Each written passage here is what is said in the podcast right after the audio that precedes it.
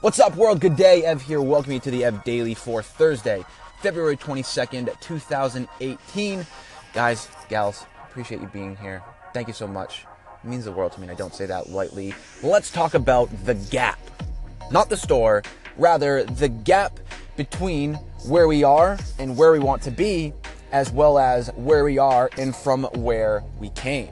Now, the first one is where most of us spend a lot of our time focusing and it's oftentimes a point of frustration and discouragement because we think of all the things we still we think we still have to do or the things we haven't done yet I saw the most productive way to look at this. Instead, use this as an opportunity when we're looking ahead to make sure that the actions that we're taking, the skills, habits, and behaviors that we're engaging in are moving us closer to this vision that we have for ourselves. It's not an opportunity to think of all the things that we should have done or should be doing.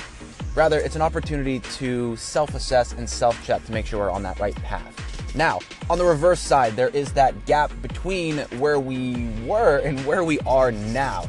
Again, this may be this this isn't an opportunity to be hard on yourself for all the things you think you should have done or would have done differently. You have survived 100% of your worst days.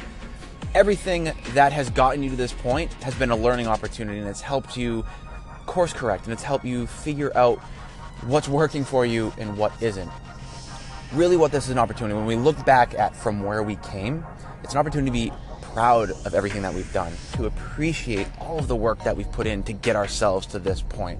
I would imagine and I would almost bet that the gap between where you came and where you are now is far bigger bet- than the gap between where you are and you think you have to go. You've done an awful lot, and I want you to appreciate that. I'm proud of you. I want you to be proud of you. Let's go have a good day. Again, thank you everybody for listening in. It really does mean the world to me. I'm Ev, always on your side. We'll talk soon.